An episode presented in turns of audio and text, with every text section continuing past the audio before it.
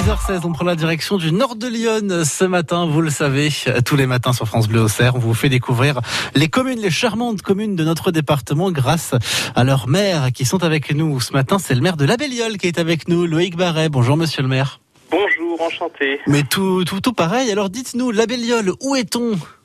Alors la Béiole, c'est exactement entre Saint-Valérien et Doma, à équidistance, à 4 km, 4 km, et euh, tout près de tout près de Chérois, à 8 km de Chérois. Donc on est vraiment dans le nord de Lyon, à côté du Loiret. Enfin, on est dans le triangle des Bermudes du, euh, Gâtinais. J'aime beaucoup cette expression du triangle des Bermudes, c'est très beau.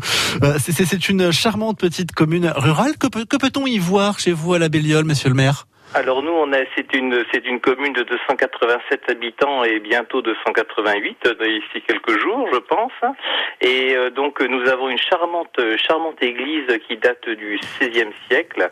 Euh, donc c'est l'église Saint-Jacques euh, qui a été, qui a, été construite. Non, je me trompe, qui a été construite en 1702, pardonnez-moi, qui a été construite en 1702.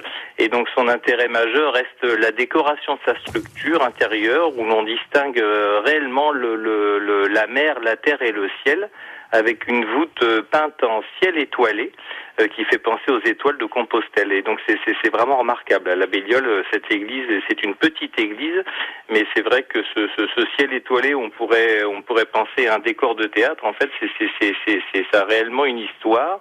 Et c'est absolument, absolument prodigieux à voir. Vous nous en mettez en tous les cas des, des étoiles dans les yeux. Il y a un château aussi à voir chez vous. Alors nous avons un château, c'est le château de Féréville. Donc c'est un château qui a été érigé en 1818, donc avec un domaine qui, qui s'étend sur plus de 52 hectares.